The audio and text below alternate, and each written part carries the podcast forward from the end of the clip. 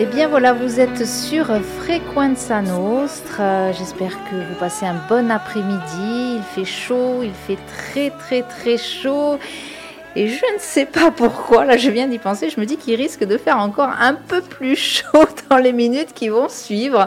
Parce que, eh bien, parce que nous allons parler euh, santé sexuelle. Alors, pour celles et ceux euh, qui euh, nous rejoignent sur les ondes de Frequenza Nostra, d'abord, je vous souhaite la bienvenue. Et effectivement, la première chose que j'ai envie de vous demander à vous, oui, à vous qui nous écoutez ou nous regardez via le live Facebook, c'est comment allez-vous sexuellement parlant. Oui, oui, vous avez bien entendu comment allez-vous sexuellement? Alors rassurez-vous, je n'attends pas que vous me fassiez part de vos exploits sexuels. Non, le sujet n'est pas vraiment là. Mais si je vous pose la question, c'est que vraisemblablement, la santé sexuelle est devenue une vraie question sanitaire. Et pour en parler, pour oser en parler aujourd'hui, j'ai le plaisir d'avoir autour de cette table Déborah Morakini, chargée de mission santé sexuelle à l'ARS. Déborah, bonjour. Bonjour. Euh, Valériane Grisone de la collectivité de Corse, bonjour. Bonjour. Oui, je regardais là-bas, je, vous ai vu là-bas et maintenant en fait vous êtes là. Je ne sais pas, c'est la dyslexie visuelle, je ne sais pas si ça existe. Euh, à côté de vous, bien on la représente, hein, mais bon, nos auditeurs et auditrices la connaissent. Valériane, euh, pardon, Sylvie Marcage de l'association Ayutu Courts. Bonjour. Bonjour. Et Paul Martin, Maerten, pardon, animatrice territoriale ENIPS et Corévi. Alors, mesdames, bonjour. Bonjour. Merci d'être là aujourd'hui. Je crois savoir que pour certaines d'entre vous, l'exercice n'est pas évident, évident, mais ça va bien se passer. Euh, Paul Maerten, j'ai une première question pour vous. Est-ce que vous pouvez expliquer expliquer euh, aux auditeurs et auditrices ce que sont les NIPS et Corévi alors, euh, le Corévi est simplement le comité de coordination régionale de lutte contre les IST et le VIH. IST Oui. C'est-à-dire? Les infections sexuellement transmissibles. Merci. Pardon, excusez-moi. Pas de souci. Et l'ENIPS, en fait, euh, est une association militante sur le territoire national depuis plus de 30 ans et depuis un petit peu moins de 3 mois sur le territoire corse. Et elle développe un programme d'action auprès des clientèles euh, des lieux festifs et des associations et applications de rencontres couvrant les champs de la santé sexuelle et mentale. En gros, les actions s'intègrent dans le parcours de prévention, de dépistage, mais aussi du soin du patient auprès d'un public LGBT+, et libertin. En gros, euh, le projet associatif est basé sur l'échange et la compréhension euh, de l'autre. Charmant programme que tout cela. Alors je le disais en préambule, la santé sexuelle est, semble-t-il, dans les petits papiers du gouvernement. Une stratégie d'amélioration et de promotion de la santé sexuelle des Français a ainsi été lancée le 28 mars 2017. Les mesures visent à l'horizon 2030 demain, à placer l'éducation à la sexualité et à la santé sexuelle des plus jeunes au cœur de leur parcours éducatif en santé des plus jeunes et j'ose l'espérer des moins jeunes. En tout cas, on va peut-être en discuter euh, dans un petit moment. Euh, Valériane, Valériane Grisogne de la CDC. Euh, vous, vous intervenez aussi en santé sexuelle de la même manière que le gouvernement euh, s'intéresse à ce côté, euh, à cette problématique, on va dire sanitaire. La collectivité de Corse aussi? Alors la collectivité de Corse, oui, en effet, s'en préoccupe et s'y intéresse, mais versant prévention essentiellement. Euh, nous avons en charge les centres de planification et d'éducation familiale et euh, le centre euh, gratuit d'information, d'orientation et de dépistage, le CEGID. Donc, les, missions de ces, de ces services tournent donc essentiellement autour de l'information et de la prévention et de la prise en charge, notamment pour favoriser l'accès à la contraception, l'accès à l'interruption volontaire de grossesse et prévenir, voilà, assurer en tout cas tous les dépistages euh, tous les publics. On va peut-être rappeler euh, ce qu'est réellement euh, la santé sexuelle. Je crois que c'est une notion qui date de 1974, qui a été donnée, mise en place par l'OMS, l'Organisation mondiale de la santé et qui, selon donc cet organisme, est un état, je cite, hein, de bien-être physique, émotionnel, mental et social associé à la sexualité, et de préciser que cet état de bien-être ne consiste pas uniquement en l'absence de maladie, de dysfonction ou d'infirmité. Euh, je ne me suis pas trompée, hein. enfin je fais que reprendre les propos de l'OMS, j'ai bien euh, appris ma leçon. Euh, Déborah Morakine, vous êtes donc chargée de mission santé sexuelle à l'ARS, l'Agence régionale de la santé. Je le disais, hein, le gouvernement français euh, s'est penché sur la sexualité, la santé sexuelle des Français. Pourquoi? Est-ce que parce qu'il y a eu des problèmes, j'imagine qu'il y a eu des dysfonctionnements, qu'il y a eu des choses qui, qui ont alerté alors, il y a, le sujet est assez large. J'imagine. Vous avez, nous avons, nous, tous, euh, dans, la stratégie, la stratégie est très large. Je vais vous donner quelques objectifs pour que vous voyez euh, le panel qui, existe. Nous, l'ARS, nous allons travailler avec les partenaires de terrain pour diversifier les, les opportunités de dépistage. IST, VIH, à ce sujet, il y a un dispositif qui d'ailleurs va être rapidement mis en place auprès des laboratoires de biologie médicale, qui va permettre, qui va euh, donner une offre gratuite pour les assurés sociaux et pour les majeurs, sans rendez-vous, sans ordonnance, auprès de tous les laboratoires de biologie médicale. Ça va se passer comment en fait? C'est-à-dire qu'on on va auprès d'un laboratoire, on dit qu'on a besoin, ou c'est un médecin qui doit envoyer Ça se passe comment? Vous pouvez franchir les portes du laboratoire de, de votre propre gré et vous serez pris en charge. C'est en train de se mettre en place avec le Corivi, SIDA Info Service Excellent. et l'URPS médecin biologiste. Voilà, là je vous ai donné un exemple d'action concrète illustrant un de ces objectifs. Et ça va être un premier pas vers le dépistage, on espère, de toutes les IST et un grand pas vers le, la, assurer une meilleure prévention. Donc on voit, hein, c'est vraiment la prévention qui est au cœur. Hein. Euh, Allez, Sylvie, Sylvie Marcage, bon, à YouTube Courts, on représente l'association en deux mots oui. Est-ce qu'il faut Allez, on le fait quand même. Allez, on le fait quand même. Allez. Donc c'est une association de lutte euh, contre le sida qui existe euh, aujourd'hui depuis, merci, 30 ans. Euh, donc on œuvre bien sûr auprès de personnes touchées par le VIH, mais aussi dans le domaine de la prévention et de la communication et du dépistage également. Donc encore une fois, j'imagine, vous êtes au cœur du terrain, que ce soit vous, euh, Sylvie, euh, ou même vous, euh, Paul, vous êtes vraiment sur le terrain, donc au, cœur, j'ai envie de dire, des événements. J'ose imaginer que si en 2017 le gouvernement français s'est dit tiens on va mettre des choses en place, c'est parce qu'il y avait ben, il y avait des choses qui ne fonctionnaient pas, ou il y avait euh, peut-être trop de, peut-être de maladies, de, je ne sais pas, qu'est-ce qu'on peut dire Bon, il y a eu le VIH, mais le VIH, il ne date pas de 2017. Oui, mais il est très méconnu aujourd'hui des jeunes, par exemple.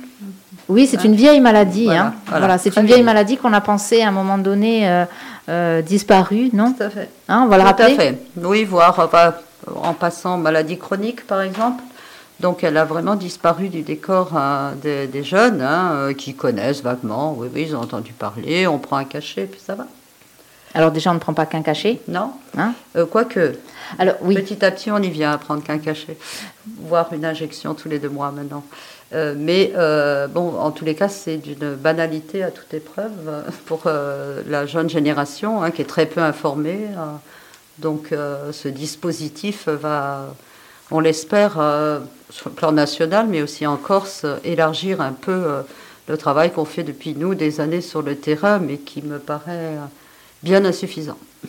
Alors on parle effectivement du VIH, on a cité les IVG, les, les, interruptions volontaires de grossesse. Là aussi on a l'impression que c'est quelque chose qui s'est banalisé. Hein. Allez, parce que c'est vrai que quand on pose la question à, certaines jeunes, on leur dit bon, est-ce que tu t'es protégée? Alors il y a toujours la, problématique euh, non, non, ou j'ai pas pensé, ou j'ai pas osé, euh, mm. voilà, ou on n'a pas, on n'a pas pris le temps. Bref, euh, oui, mais tu n'as pas peur Non, non, t'inquiète pas. Le SIDA, bon, déjà, effectivement, il n'en parle pas plus.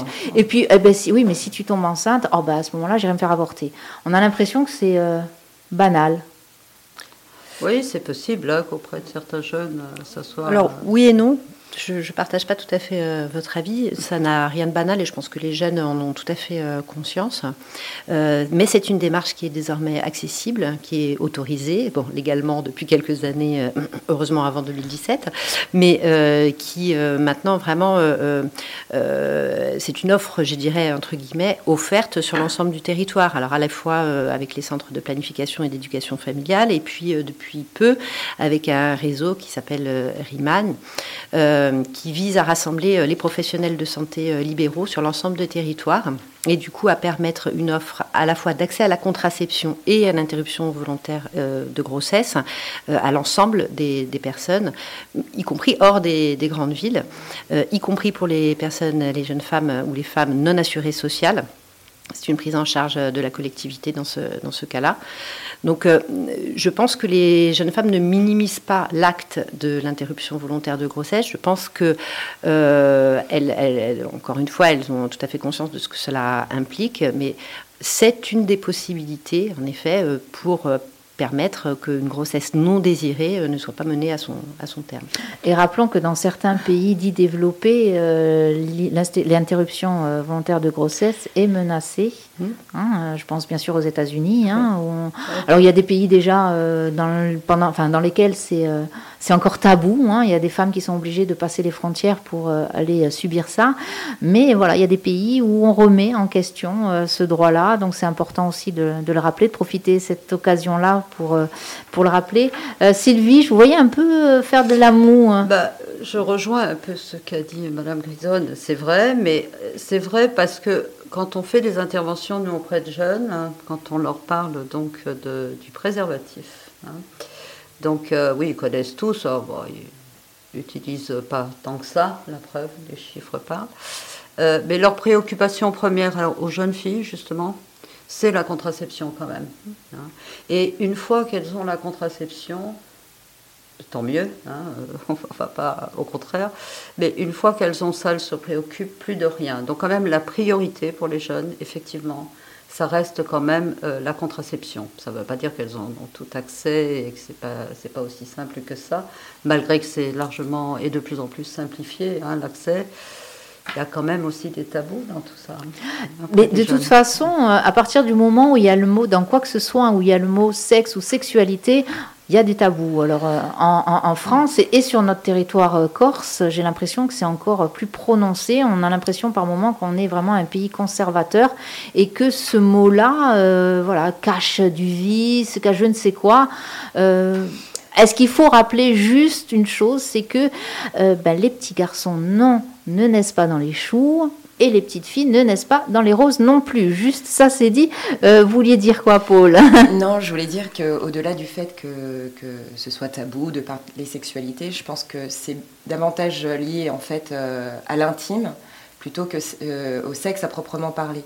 Et comme ça touche à l'intime, du coup, les échanges autour de ce thème-là sont un petit peu plus sensibles parce que ça ne touche pas que la sexualité, ça va toucher aussi à l'identité, à ce que l'on, aux représentations sociales, etc. Et justement, euh, alors ça touche à l'intime, ok, effectivement, c'est ça. Euh, il y a aussi, euh, je, me posais la question, est-ce que, parce qu'on a parlé d'IVG, on a parlé de VIH, est-ce que tout ce qui touche à la pornographie, ça rentre dans le domaine de la santé sexuelle? Bien sûr. Bien évidemment, surtout qu'il y a quand même une explosion euh, à ce niveau-là hein, de, l'accès aux jeunes, euh, très jeunes même, hein, sur la pornographie, voire une addiction pour certains.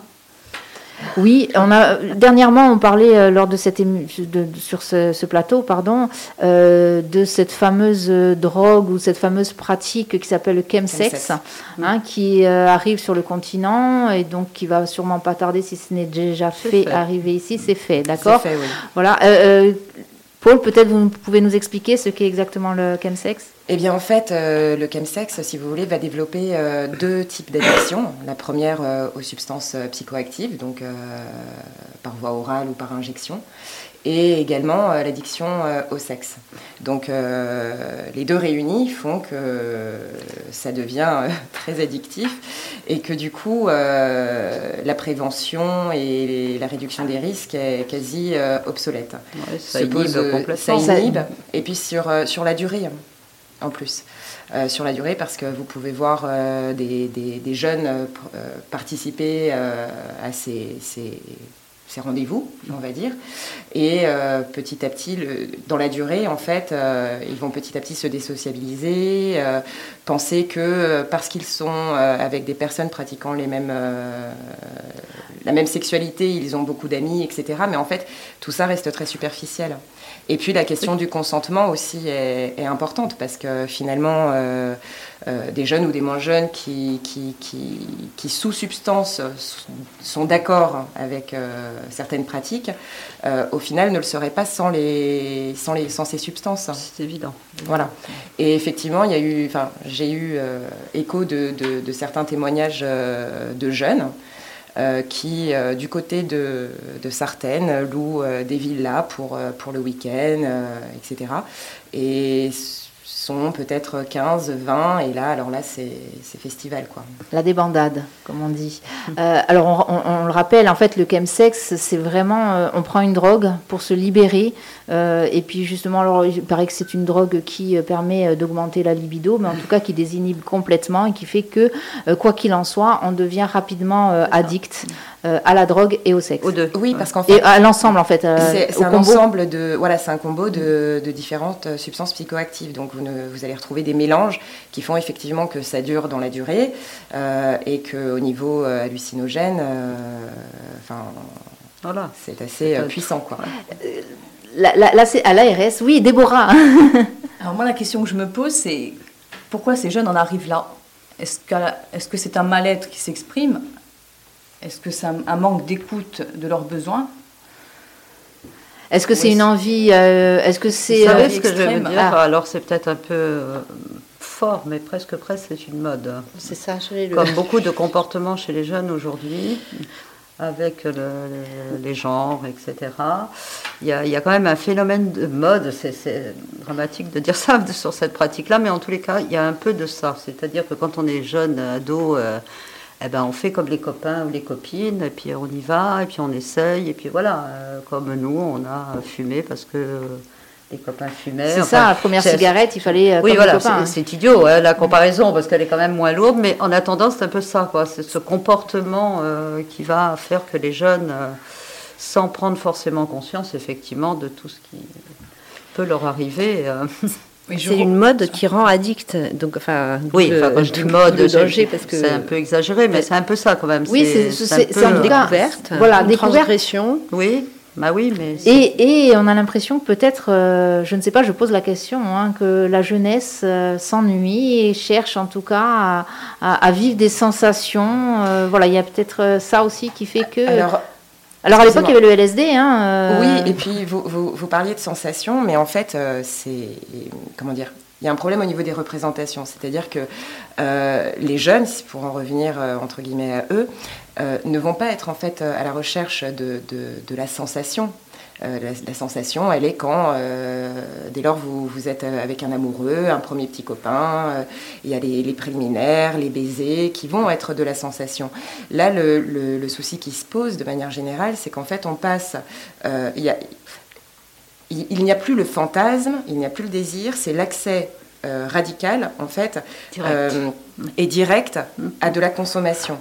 Donc euh, on, est, on est dans une sexualité de concept et on n'est plus dans une sexualité finalement de, de sensation. Parce que qu'est-ce que ça va faire de, de, toucher un corps, de toucher, euh, d'être, d'avoir un baiser? l'approche. Ça modifie, voilà, c'est ça. Et puis c'est du rapide, là aussi il faut aller vite. Hein c'est ça Il faut aller vite. Apparemment, Allez. C'est non, mais on est dans une société où il faut aller vite euh, à tous les niveaux et vraisemblablement à ce niveau-là aussi.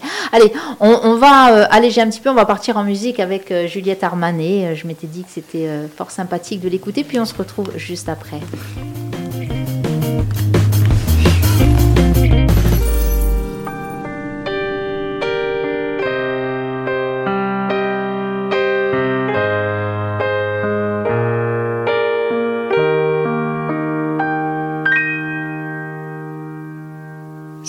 Et sans atout. Voilà, j'aimerais faire l'amour toute la nuit, tout le jour.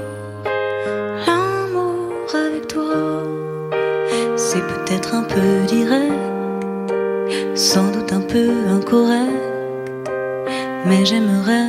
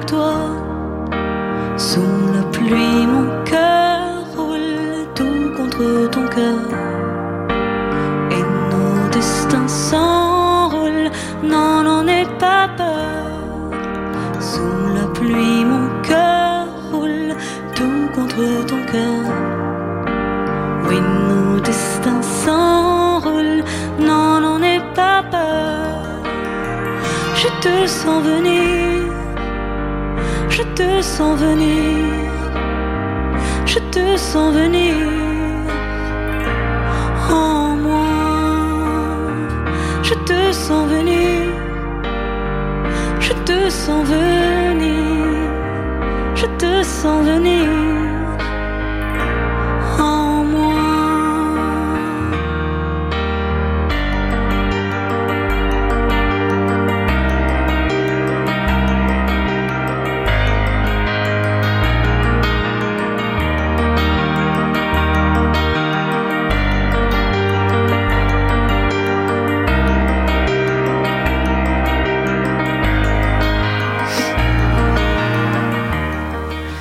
Frequenza Nostra avec cette magnifique chanson de Juliette Armanet. C'est une reprise, une reprise d'une chanson euh, euh, qui s'appelle I Feel It Coming, qui est juste magnifique par The Weeknd et Daft Punk.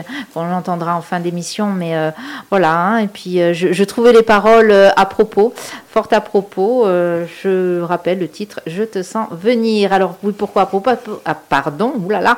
Pourquoi à propos? Parce que nous parlons santé sexuelle. Et pour parler santé sexuelle aujourd'hui sur Frequenza Nostra, j'ai le plaisir d'avoir autour de cette table. Alors, Déborah Morakin, chargée de mission santé sexuelle à l'ARS, je le rappelle pour celles et ceux qui ne le savent pas, l'Agence régionale de santé. Valériane Grisonne de la collectivité de Corse. Qu'on ne présente pas la collectivité de Corse, on est bien d'accord.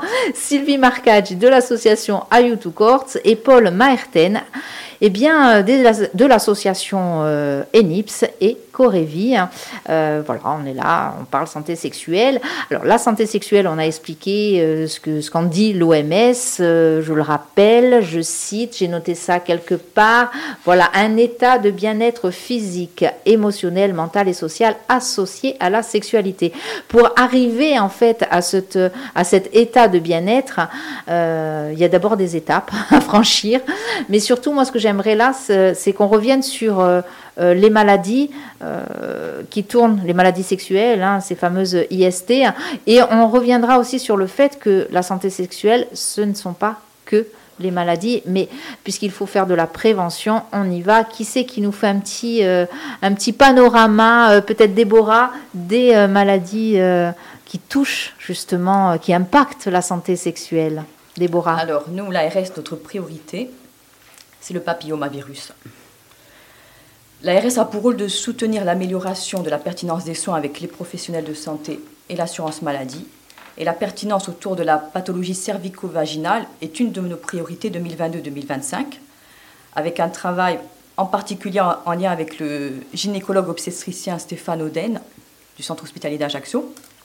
Pourquoi ce, ce- cette thématique? Parce que la majorité déjà des cancers du col de l'utérus chez la femme sont dus au papillomavirus et surtout un tiers des cancers ORL chez les hommes sont dus à l'infection par le papillomavirus.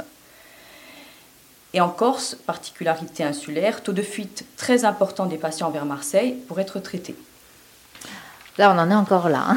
on en est encore là avec effectivement voilà, les patients qui doivent partir sur Marseille. Donc l'idée, c'est de pouvoir se soigner ici? Oui, et surtout mettre en avant la vaccination. Certes, la vaccination a été beaucoup décriée en raison des, effets secondaires, mais les, bénéfices du vaccin contre l'apparition des cancers, notamment chez les garçons, a été à nouveau mis en avant par la Haute Autorité de Santé, qui en 2019 a élargi la, vaccination contre le papillomavirus chez les garçons dans le calendrier vaccinal. Euh, alors, on parle de vaccin pour en tout cas contre le papillomavirus je n'arrive pas à le dire, c'est un mot, je, me suis entraînée, j'ai vraiment du mal, je ne sais pas pourquoi, il doit y avoir une espèce de rejet, là ça doit être freudien tout ça. Euh, et alors, et là je me tourne vers euh, Sylvie Marca, et alors, toujours pas de vaccin, y en aura-t-il un jour contre le VIH euh? On l'espère. On l'espère, mais on a l'impression. Est-ce que, est -ce que la, la, la, recherche a continué ou est-ce qu'on a l'impression. Alors, on peut penser que oui, puisqu'on est passé d'une trithérapie euh, très très lourde à peut-être un. Voilà. Il y a toujours aujourd'hui encore des améliorations sur les traitements. Hein. donc euh, ça continue, oui, bien évidemment. Maintenant, la, vraie solution, ça serait effectivement la vaccination. Mais il y a aussi une solution quand même pour euh, diminuer tous ces nouveaux cas qu'on a chaque année, c'est le dépistage. Ça, c'est quand même une solution clé, enfin, qui fait partie de solutions combinées. Hein. Il y a plusieurs, euh, euh, plusieurs éléments qu'on peut regrouper qui va faire une, prévention combinée, si vous voulez. Hein. Il, y a, des euh, traitements aujourd'hui comme la PrEP, etc., qui peuvent aussi diminuer ces contaminations. Mais une personne dépistée aujourd'hui, qui se retrouve avec un test séropositif, qui va être traitée de suite, qui a très très peu de risque de développer un sida aujourd'hui. Il hein. faut faire la différence entre une séropositivité et le sida. Hein. C'est pas tout à fait la même chose. Séropositif, c'est être porteur d'un virus, d'accord Le sida, c'est développer des maladies inhérentes à ce virus qui euh, vous a petit à petit grignoté vos défenses immunitaires. Donc c'est pas tout à fait la même chose. Quand on est dépisté aujourd'hui, on va être traité très rapidement au bout de, je ne sais pas, euh, trois mois, six mois, ou peut-être un peu plus pour certains, euh, vous allez avoir une charge virale négative, ce qui veut dire que vous ne transmettrez plus. Donc euh, je trouve quand même que c'est un outil majeur dans, la prévention et dans la diminution de tout ce qu'on voit encore aujourd'hui, parce que les nouveaux cas chaque année ne baissent pas ou, sensiblement très très peu.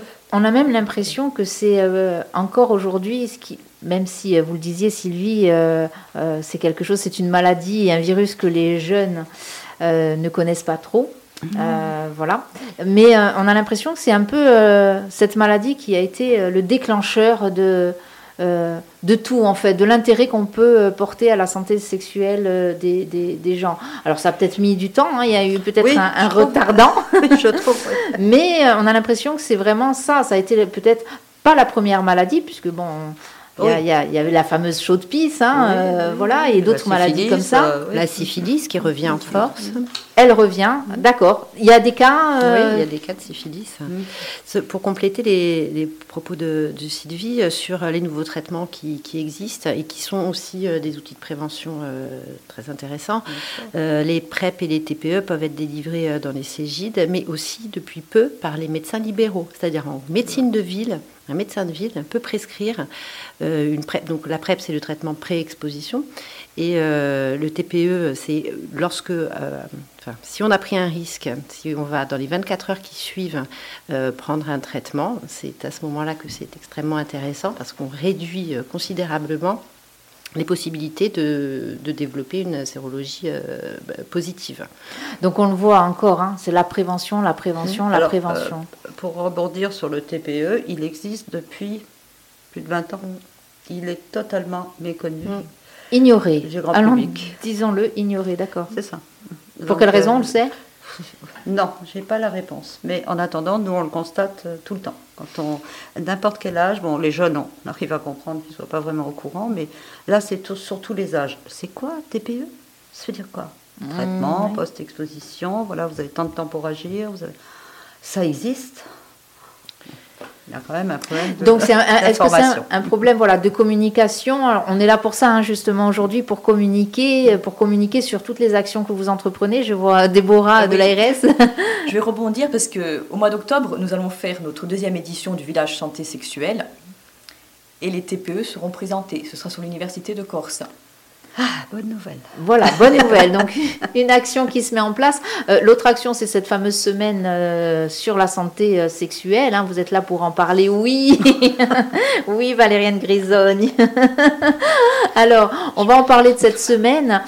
juste, effectivement, il y a des actions, on l'a vu, que ce soit YouTube Course, que ce soit la CDC, la RS, que ce soit Corévi ou les NIPS, des actions. D'ailleurs, on a quelqu'un sur les réseaux sociaux, Xavier, qui, ben, qui vous félicite pour tout le travail, ce travail indispensable. Euh, merci hein, de le dire.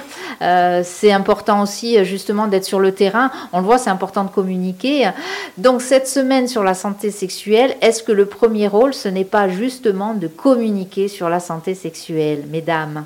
Bien sûr. Paul Martin. Bah oui, ah. alors en effet, c'est un des premiers rôles, c'est de, communiquer, de faire connaître au public euh, les nombreux acteurs hein, en termes de, santé sexuelle, mais aussi euh, de pouvoir aborder des thématiques qui ne sont pas forcément euh, abordées lors de, de, consultations individuelles ou de, choses comme ça. Donc le lancement national de la semaine de la santé sexuelle, ce sera le 30 mai à, à mais avec des actions sur l'ensemble du territoire menées par tous les partenaires. Un des membres quand même du comité de pilotage, c'est l'association Addiction France qui œuvre sur la réduction des risques, hein, qui n'est pas avec nous aujourd'hui, mais euh, à laquelle il faut rendre un grand hommage pour euh, tout son travail.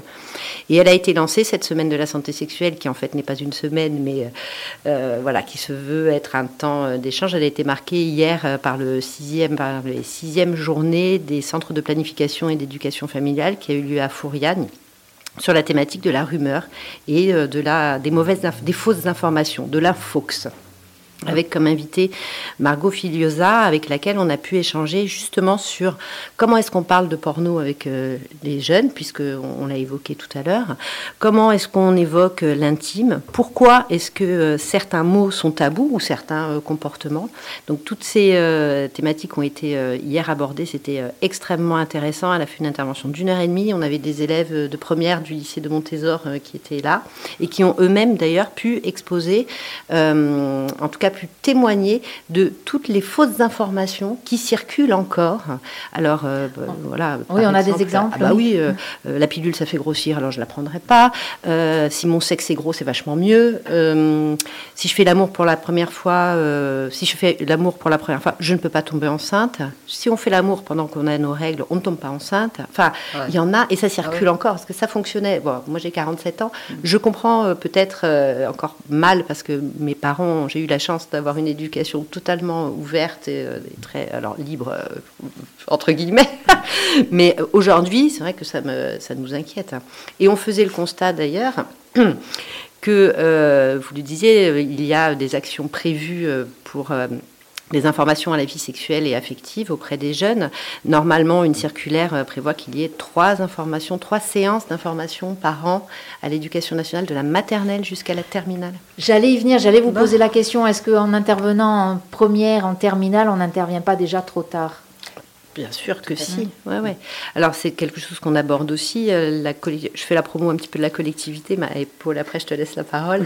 Mais euh, c'est vrai que on alors au-delà L'éducation nationale est partie prenante, c'est-à-dire que les infirmières scolaires ont toutes été formées en, santé sexuelle, elles peuvent intervenir dans les classes, elles sont aussi euh, le relais auprès des, élèves, euh, bien sûr, pour pouvoir discuter de ces, de ces thématiques. Les centres de planification et d'éducation familiale sont formés pour intervenir dans les établissements, mais nous ne sommes pas très nombreux, ce qui fait qu'aujourd'hui, on se retrouve confronté à la réalité d'avoir une séance d'information chez les classes de quatrième, et une séance d'information dans les classes de seconde. En revanche, nous essayons de développer, et nous en développons sur certains territoires, et nous espérons que ça va se propager, euh, un outil qui s'appelle le développement des compétences psychosociales, donc en fait des actions qui visent à permettre euh, aux, très jeunes et aux moins jeunes euh, de pouvoir s'exprimer librement, d'entendre ce que les autres pensent sur telle ou telle thématique, d'exprimer ce que lui-même pense sur telle ou telle thématique, et ça contribue complètement à la lutte contre les tabous, parce que quand on arrive à accepter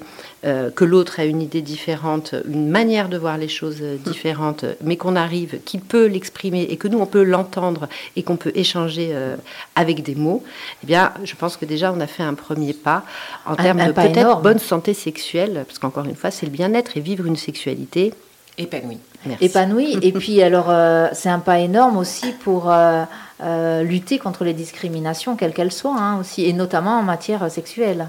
Oui, tout à fait. Et puis, je rebondis un petit peu sur ce que Valériane disait. au niveau national, hein, et pas que chez nous en Corse, mais il y a quand même un retard qui est important en termes d'éducation à la sexualité. Euh, on voit dans un pays euh, frontalier comme euh, la Suisse par rapport à la France, dès, le collège, en fait, il y a des cours de sexualité au même titre qu'il y a des cours de biologie ou de français. Alors bon, pas 8 heures par jour, enfin 8 heures par semaine comme des options lourdes. 8 heures par jour, vous y allez fort, Paul. Mais en tout cas, il y a des cours autour de la sexualité. Et sans doute, qu'en Suisse, ça se passe quand même beaucoup mieux que, chez nous. Donc, euh, euh, que ce soit l'éducation nationale ou après euh, le rectorat, hein, clairement, ce serait bien qu'ils appuient, appuient un petit peu sur la seconde pour, pour favoriser tout simplement les actions en milieu scolaire. Et, peut-être effectivement la prévention, la communication en matière, on, revient là-dessus, hein, de, pornographie, parce que euh, Sylvie euh, le soulignait, la pornographie est devenue très facilement accessible pour les jeunes. À partir du moment où on a un smartphone, qu'on est connecté à Internet et aux réseaux sociaux, c'est facile. Il y a maintenant en plus des... Euh, allez, des gens très connus hein, qui font de la télé-réalité, on, les appelle les influenceurs, qui vont sur des sites euh, et des réseaux sociaux spécialisés là-dedans. Euh, donc ce sont les idoles euh, des enfants et des, des, très jeunes, et c'est facile après de vouloir s'identifier. Qu'est-ce que tu veux faire euh, D'où l'intérêt d'en parler très tôt. Voilà, parce hein, que c'est de plus en plus tôt, effectivement. Ah oui, oui, euh, oui, oui. Euh, ah oui, l'accès. 11% des enfants de 7-8 ans ont déjà eu accès à des images pornographiques. Ce sont les statistiques de Margot Filiosa. Hein, je n'ai pas les miennes, elles sont toutes fraîches. Mais ce que précisait Margot hier lors de son intervention et qu'on avait trouvé très intéressant, sur lequel on a longuement échangé, c'est, enfin, le porno en soi, pourquoi pas. Ce qu'il faut, c'est rappeler que c'est du cinéma et qu'en fait rien n'est vrai. Euh, elle parlait euh, de, euh, des éjaculations, ce sont des effets spéciaux. Elle parlait du fait que les jeunes femmes qui se font pénétrer par X membres sont auparavant anesthésiées tellement c'est douloureux. Donc ça, ce sont des choses qu'il faut pouvoir discuter avec les jeunes. Regarder du porno, c'est comme regarder Superman qui vole au-dessus de la tour Montparnasse. Elle a donné cet exemple super de si on voit un film d'action, le type il tombe du 20e étage, il se raccroche à réverbère et il arrive par terre sans aucune égratignure. Mais est-ce que tu vas le faire? Bah non. Alors quand tu regardes un porno, pourquoi est-ce que tu veux faire la même chose? Ah ouais, la question est intéressante. Donc il y a, euh, des techniques de, travail et de rapport euh, avec les jeunes qui permettent peut-être, pas peut-être d'ailleurs très certainement, de déconstruire euh, toutes ces, ces mythes, ces, mythes, dangereux en plus, Paul Martin. Et puis peut-être tout simplement aussi de mettre en lumière l'amour. Parce que bon, on parle beaucoup sexualité, euh, sexe, porno, etc. Mais peut-être que ce serait bien de remettre au centre en fait euh, le sentiment amoureux. Mm. Au même titre que le désir, euh, que le C'est fou parce que c'est un discours, c'est presque, hein, pardon, hein, un, discours contradictoire avec ce discours qu'on a pu tenir dans les années 68, 70, où justement on a dit allez, le, sexe pour le sexe, euh, euh, vivons le sexe libre et euh, qui à mort et, et allons-y. Là maintenant on essaye peut-être de, justement de replacer le sentiment amoureux. Alors on va pas parler d'amour forcément, mais au moins le sentiment amoureux au centre. Après, peut-être que l'un n'empêche pas l'autre. Et que c'est cet équilibre qui est à trouver. C'est ça. Mais peut-être aussi, euh, enfin, l'amour évidemment, mais euh, la notion de plaisir, euh, le désir. On discutait aussi hier, ça allait tout à fait à l'inverse du, porno, mais la, sexualité, ce n'est pas que de la pénétration, c'est une caresse, un regard, les préliminaires, enfin, c'est un ensemble de choses. Le 30 mai, lors de la journée de lancement de, de, la semaine de lancement officiel et national de la semaine de santé sexuelle, est organisé un colloque sur le thème des discriminations et du plaisir. Euh, la question de la table ronde, ce sera euh, comment euh, vivre, alors plus ou moins, je la déforme peut-être un peu, mais comment prendre du plaisir lorsque ce plaisir va être une source de discrimination, voire de stigmatisation. Et quand le plaisir, j'ai envie de dire, est unilatéral, parce que on n'en a pas parlé, mais je pense à toutes ces jeunes filles et ces jeunes garçons qui sont descendus dans la rue il y a plusieurs mois de ça, suite à un un événement, en tout cas un événement sur les réseaux sociaux qui s'est appelé hashtag IWAS. Hein, toutes ces personnes, ces jeunes personnes qui ont été victimes de viol. Euh, le viol aussi, je pense que c'est quelque chose à travailler euh, euh, au niveau de la santé sexuelle parce que voilà, c'est le, consentement. Ouais, non, mais le consentement et le respect, ce sont des, des axes, enfin, des, des, des, piliers, je dirais, des interventions en milieu scolaire, en tout cas, ou pas forcément milieu scolaire, auprès de la jeunesse en général. On parlera plus tard euh, de la sexualité à tous les âges de la vie. Là, on se concentre un peu sur les jeunes, mais euh, bon. Euh, voilà, donc en effet, le consentement et le respect sont des, sont des, des, axes fondamentaux. Donc ça, ça se travaille, ça, ça s'explique. Hein, c'est même presque malheureux de devoir expliquer ça, mais quoi qu'il en soit, il faut le faire. Et puis je crois qu'il faut aussi apprendre aux enfants à accepter la différence. Parce que là aussi, il y a de quoi faire.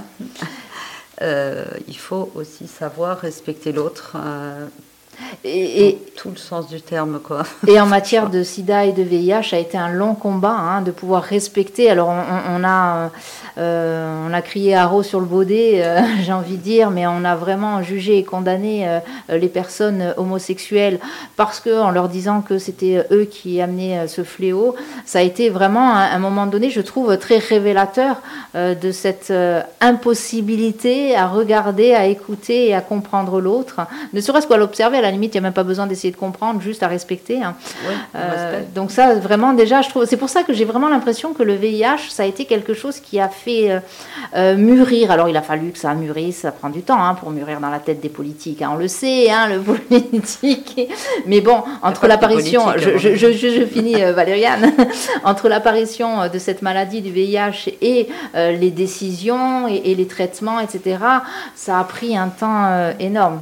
Je, voulais juste saluer euh, l'engagement euh, des associations et le militantisme qui a quand même a été pour beaucoup dans euh, la prise de conscience des, différents gouvernements. Alors évidemment, on pense à aide, mais on, ne peut, il n'y a pas que, mais eux aussi, et ça, on peut. D'ailleurs, l'engagement associatif et militant est, enfin, la base aussi des changements.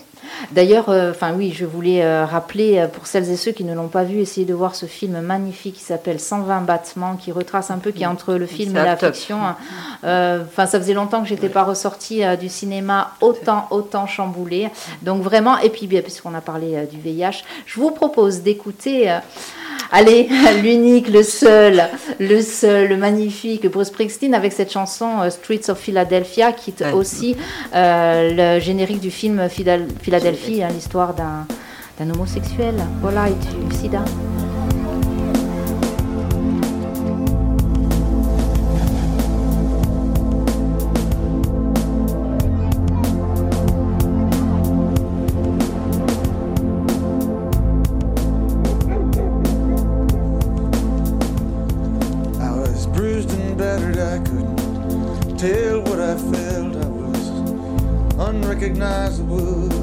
myself. Saw my reflection in the window, didn't know my own face. Oh, brother, you're gonna leave me wasting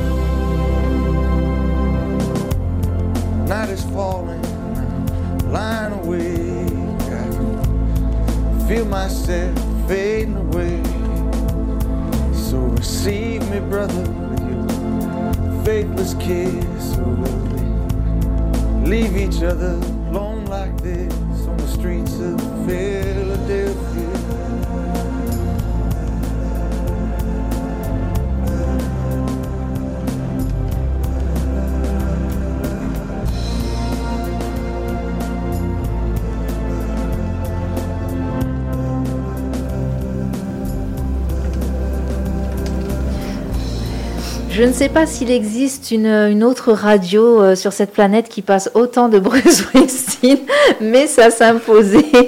Vous êtes donc sur Frequenza Nostra et nous sommes en train euh, de parler euh, de santé sexuelle avec, avec eh bien, des femmes je l'ai dit euh, hors antenne quand vous êtes arrivés, mesdames. Tiens donc, on va parler santé sexuelle, mais où sont les hommes? Non, bah, les femmes, elles sont là, elles prennent la parole, tant mieux.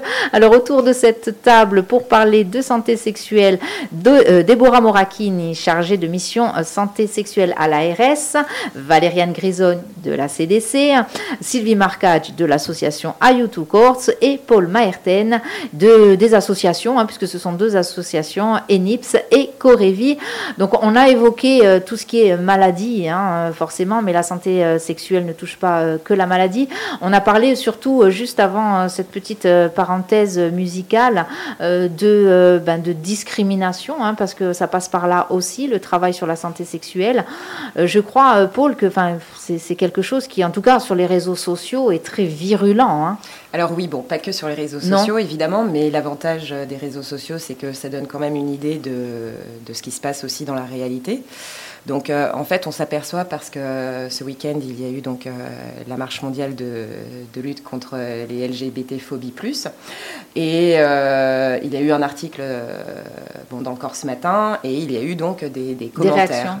Et quand euh, on entend parfois des personnes dire oh ça sert plus à rien euh, les marches, euh, les prides, etc. parce que personne n'est homophobe, personne n'est transphobe, etc. Comme on peut l'entendre aussi souvent sur le territoire.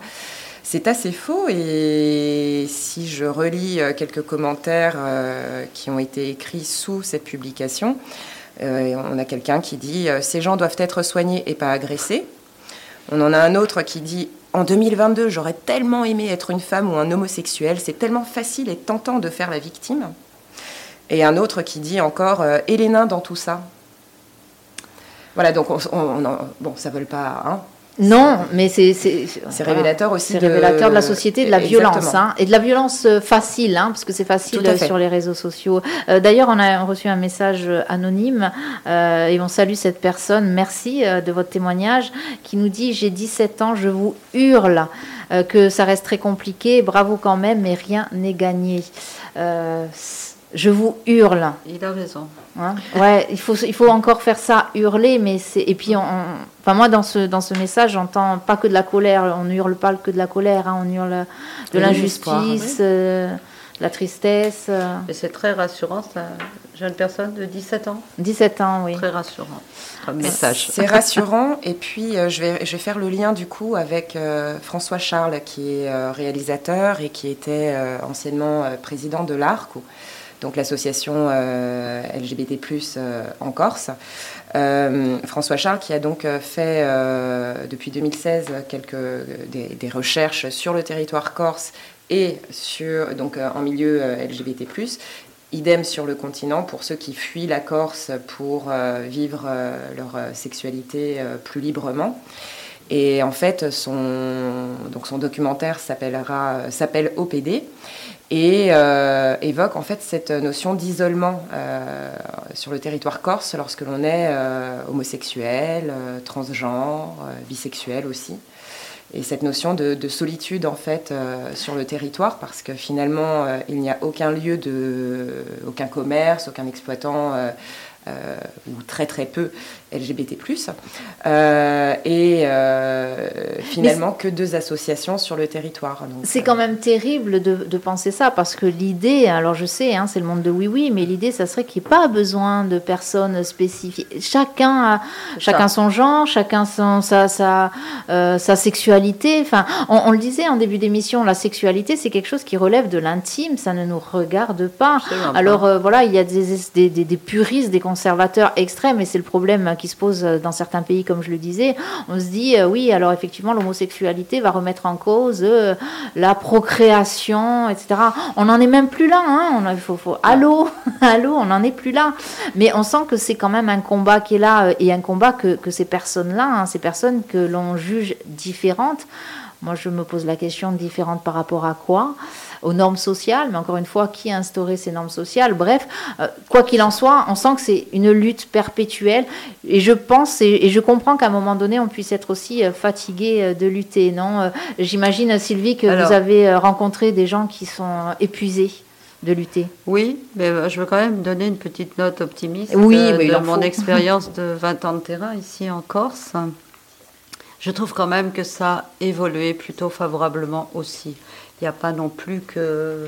Bon, bien sûr qu'il y aura toujours, mais ça, c'est partout. Et voilà. Malheureusement. il y a quand même une évolution. Moi, je connais quand même beaucoup de gens homosexuels qui vivent euh, très bien, qui sont intégrés dans la société. Enfin, il ne faut pas non plus euh, noircir le tableau. Euh, des imbéciles, il y en aura toujours et partout. Ne pas confondre pessimisme et réalisme, c'est une chose. Alors, mesdames, là, Paul et Valériane, on vous entendez Qu'avez-vous à nous dire? Pour la petite anecdote, euh, la veille du fameux colloque, du sixième colloque euh, d'hier, donc, on a eu quelques échanges et c'est vrai que dans la conversation, il y a un lien parce qu'en fait, euh, finalement, c'est très récent au niveau de l'histoire de, de, de, cliver les personnes à, une communauté, donc qu'elle soit LGBT, tatati, tatata, bon bref.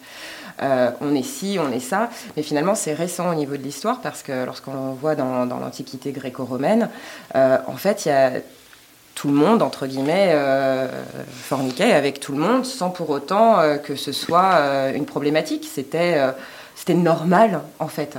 Alors, même moi qui ai un grand âge, mais qui ne remonte pas à l'Antiquité quand même, j'ai donc connu une autre époque.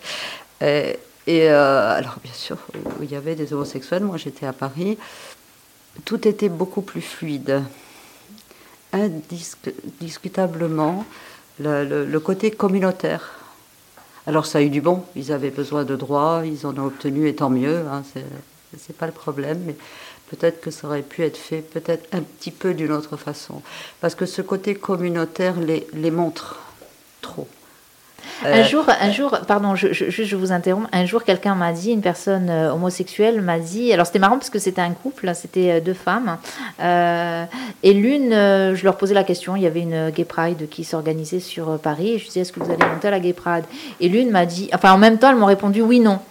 Euh, l'une disait oui, l'autre non, et l'une disait euh, non parce que, enfin oui, pardon, parce que euh, bah, si on sort pas dans la rue, si on se fait pas entendre, si on hurle pas, comme nous disait ce jeune là de 17 ans, si on ne hurle pas, on ne nous entend pas, donc forcément voilà, ça n'avance pas. Et l'autre disait, oui, mais moi, je, je, suis juste une personne qui vit en couple, qui, euh, j'ai pas envie d'aller m'afficher comme ça, j'ai pas envie de, voilà. Donc c'est, c'est quand même là aussi, voilà, hein, c'est compliqué. C'est ça, c'est ça, c'est compliqué. Je veux dire, ça a aussi créé quand même, et ça s'élargit maintenant avec tous les types de genres. qui n'en finissent plus. Hein. C'est, clair, hein, moi aussi, je m'y perds. Alors ah j'essaie de me tenir au courant, mais je m'y perds. je m'y perds aussi. mais bon, alors, euh, bien sûr qu'ils avaient besoin d'avoir des droits et tant mieux qu'ils les ont tenus. Euh, bien sûr. Est-ce que maintenant, euh, faire à tout prix partie de cette communauté, de continuer à, montrer du doigt, voilà, de, comme ces marches, bon, bien de se faire entendre, je ne dis pas le contraire, mais il faut le prendre dans les deux. Enfin, c'est pas aussi simple que ça. Je pense, Sylvie, mais peut-être que je me trompe, je me trompe souvent, mais je pense que c'est pas un besoin d'appartenir à une collectivité, c'est plutôt justement, ils aimeraient bien un peu plus de, de, transparence finalement et de pouvoir D'être euh, vivre exactement, avoir, euh, euh, enfin malgré tout, les mêmes. Oui oui, ils aimeraient, mais ils se mettent aussi. Euh, mais parce qu'aujourd'hui, ce qu'on se dit, enfin, ce qu'on se dit, euh, oui, je m'inclus dedans. Euh, je suis sympathisante de toutes les associations LGBT, plus Q, etc., qui existent, en Corse en tout cas, pas, au monde. Mais je pense que vraiment, la lutte, enfin, l'enjeu, c'est de dire si on est ensemble, si on est plus fort, hein, si on se fait entendre et si on se protège les uns les autres des agressions extérieures, eh ben, ça va passer. Voilà. Et c'est ça, en fait, le communautarisme, il est, il est là. C'est un besoin de défense. Le combat de droit. Euh, et un besoin de défense. Alors, un besoin de défense, on, pas, on, on, parlait là d'homosexualité. La santé sexuelle ne concerne pas uniquement les homosexuels, ça ah ne concerne pas uniquement les maladies. J'aimerais qu'on évoque avec vous, Déborah, euh, un autre sujet euh, qui touche en fait la sexualité des personnes en situation de handicap. Et je parle de handicap que ce soit mental ou que ce soit physique on a l'impression, alors là, que c'est tabou, tabou, euh, et puis euh, qu'il faut surtout pas, puis de toute façon, bah, les personnes handicapées ben, n'ont pas de sexualité, c'est complètement faux. Euh, et j'ai envie de dire, elles ont de toute façon le droit à la sexualité. Qu'en pense l'ARS de tout ça? La sexualité des personnes en situation de handicap?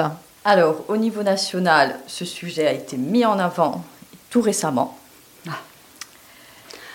Parce que l'ARS. On y arrive, hein, quand je. pardon, hein, pardon, l'ARS étant un organisme d'État, ce n'est pas contre l'ARS non plus, mais c'est vrai qu'encore une fois, au niveau des politiques, oh là là, il faut que ça arrive. mais c'est surtout. Euh, donc il y a une stratégie nationale de déploiement de l'enfance et une initiative dont je vais vous parler a été confortée lors du Grenelle de la lutte contre les violences faites aux femmes sous l'impulsion du groupe de travail handicap. Qui ça a eu lieu fin 2019. Donc notre mission, donc depuis le tout début d'année, c'est de mettre en place une plateforme régionale de ressources, vie intime, affective, sexuelle et de soutien à la parentalité des personnes en situation de handicap. Nous avons un partenaire qui s'est mis en ordre de marche pour euh, satisfaire aux, besoins. Pour l'instant, on ne le connaît pas, il n'est pas encore connu du public parce qu'il n'a pas terminé son travail, vous le découvrirez très prochainement. Il va avoir pour mission d'accueillir physiquement les personnes en situation de handicap à domicile, mais il va intervenir aussi dans les établissements sociaux et médico-sociaux pour les accompagner dans leur vie intime sexuelle et dans leur vie parentale, parce que le public cible, c'est également les aidants et les parents d'enfants handicapés. Oui, parce que rappelons, hein, alors vous dites enfant, un aidant, euh, on parle de handicap hein. un aidant, ça, peut être euh, un parent euh, d'un enfant, mais aussi d'un adulte en situation de handicap. Hein. et on sait que en Corse, alors on n'a pas de chiffres parce qu'on a très très peu de chiffres pour la Corse, mais bon, il y a des observatoires qui vont se monter. On espère bien. Il y a ainsi il y a un observatoire pour les violences faites aux femmes. Donc pourquoi pas un observatoire sur la santé sexuelle et y compris tous hein, les panels. Donc euh, on n'a pas de chiffres, mais on sait qu'il y a beaucoup de personnes. Il y a des personnes en situation de handicap mental ici sur le territoire de Corse, ça serait bien qu'on pense aussi à leur santé sexuelle. Juste, Dominique, Dominique est à la réalisation. Dominique a une question, vas-y. Ah non, je n'ai pas une question, ah. j'ai juste, euh, j'ai juste, euh, je veux juste vous dire euh, ce qui s'est passé dans le studio, puisque nous on, a reçu pendant des mois et des mois les enfants, enfin je ne dirais pas les enfants parce que s'ils m'entendent, ils ne seront pas contents, les, jeunes adultes de l'IME qui sont venus avec euh, leur éducateur euh, qui était musicologue. Et en fait, ils parlent très bien de l'amour. En fait, ils n'ont pas besoin qu'on soit là et qu'on leur dise bon voilà, on va vous expliquer comment ça se passe et tout. Ils connaissent très très bien les choses. Et euh, contrairement aux autres, et je veux dire aux jeunes qui n'ont pas forcément de handicap, ils en parlent très bien. Librement. Ah ben, tant mieux parce que la plateforme a justement organisé des salons virtuels. Une plateforme qui est également numérique, où des témoignages pourront être euh, entendus mm.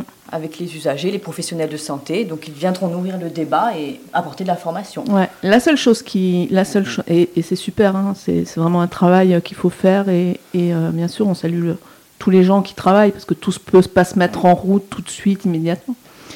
Mais nous, on a vécu quand même 6 à 8 mois avec eux, tous les mercredis matins pendant deux heures. Et en fait, la seule chose qu'ils disent, c'est que, en fait, on les écoute pas, on les entend pas et on leur accorde pas la parole. Et quand ils venaient ici, qu'on ouvrait les micros, on préparait pas l'émission. Mais on a parlé de la famille. Alors, euh, même en direct, il y, a eu, des pleurs, il y a eu des choses graves. On a parlé euh, amour, on a parlé sexualité. Et euh, curieusement, on aurait pu se dire oulala, peut-être que ça va déraper, on ne sait pas où on va et tout. Et en fait, on n'a pas eu besoin de, dire comment on dit les choses ou comment on fait les choses. Et, la seule chose qu'ils nous ont dit, c'est dire c'est bien parce qu'ici, ben, on peut dire ce qu'on veut et personne ne nous dit ce qu'il faut qu'on dise. Et je crois qu'il faut faire, il faut faire extrêmement attention euh, à ces jeunes, jeunes adultes de l'IME hein, qui passent maintenant nous dire euh, régulièrement bonjour. C'est, euh, je crois qu'il faut leur donner un espace de, de parole, c'est vrai, mais il faut leur donner un espace de parole où, où ils ont de la valeur, où on les regarde. quand, ils, quand ils venaient faire l'émission ici, l'IME était sur la fréquence là-bas. Et quand ils arrivaient là-bas, c'était des stars. Et leurs paroles, leurs paroles valaient quelque chose. Et je pense que c'est dans, c'est comme ça qu'il faut faire les choses. Alors bon, nous on le fait à notre petit niveau, mais mais euh, je pense que c'est comme ça qu'il faut faire les choses. Voilà, les écouter. Leur donner de la, leur donner la, ta parole, ta parole a été écoutée, elle a de la valeur. Donc on espère que, et on suppose que cette plateforme...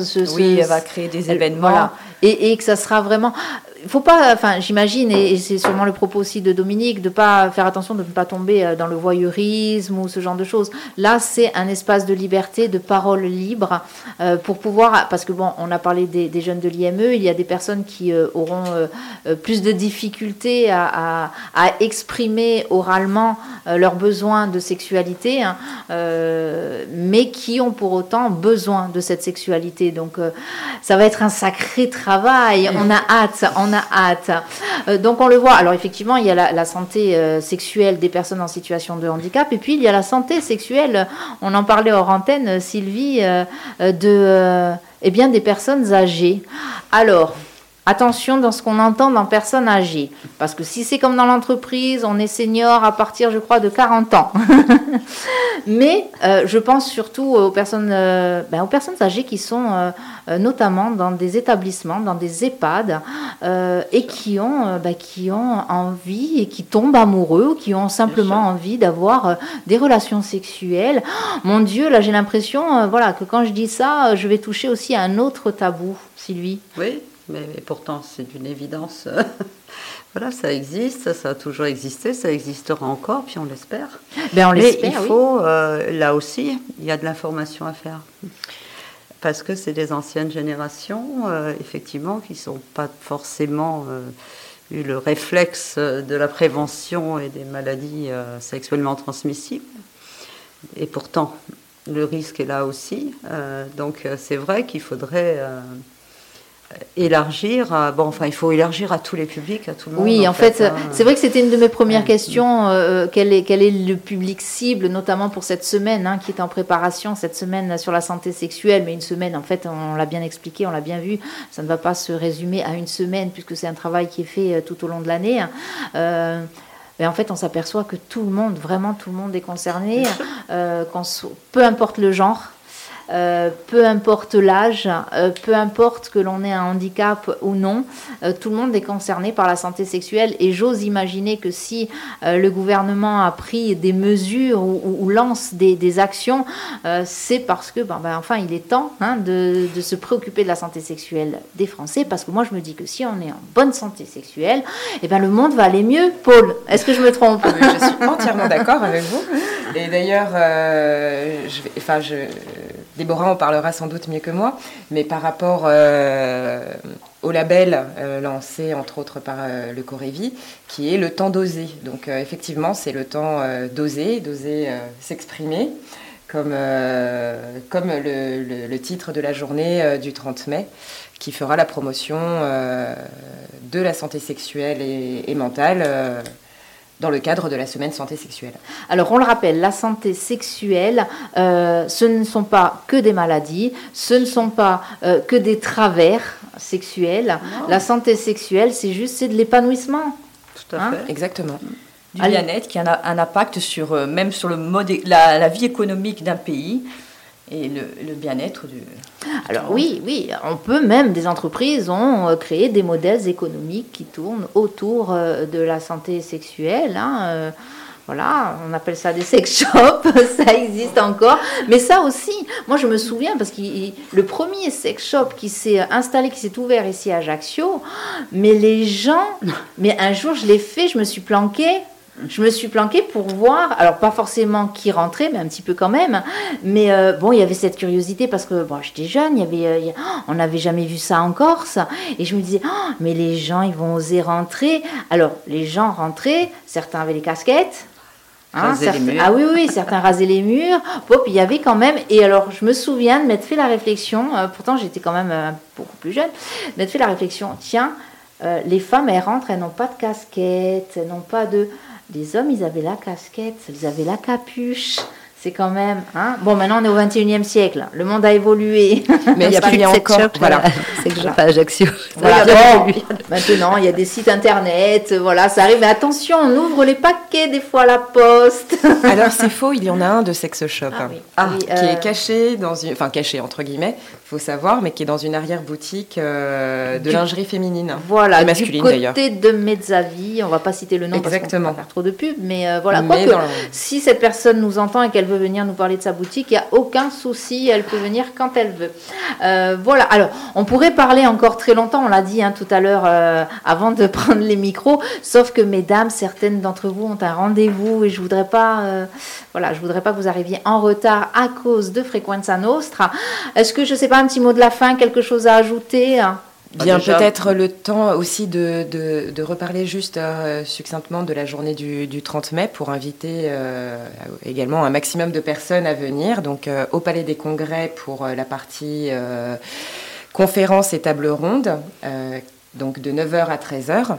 Et par la suite, de 16h à 20h, place du Diamant, pour le forum des, des associations où tous les acteurs régionaux seront présents. Tout a été dit Alors, euh, eh bien voilà, on arrive au terme de cette émission. Ah non, non, non, Sylvie y a encore quelque chose à dire. Juste vous ah. dire merci. Merci beaucoup. Oh, ben non, enfin merci vraiment, merci à, vous d'être là. C'est euh, important de pouvoir euh, diffuser. Vous savez, le secret de, de tout ce qu'on fait, ça la communication. Eh bien, on diffusera et on se fera le plaisir d'être le relais hein, de vos euh, messages. Alors, je le rappelle, cette émission euh, était consacrée à la santé sexuelle et nous étions en compagnie de Déborah Morakine, chargée de mission santé sexuelle à l'ARS. Je regarde là, mais non, je regarde là, mais je fais un signe là, mais c'est là. Hein, pardon, Déborah. Euh, Valériane Grisoni de la collectivité de Corse, Sylvie Marcaggi de l'association Ayutu Courts et Paul Maerten euh, des associations ENIPS et Corevi.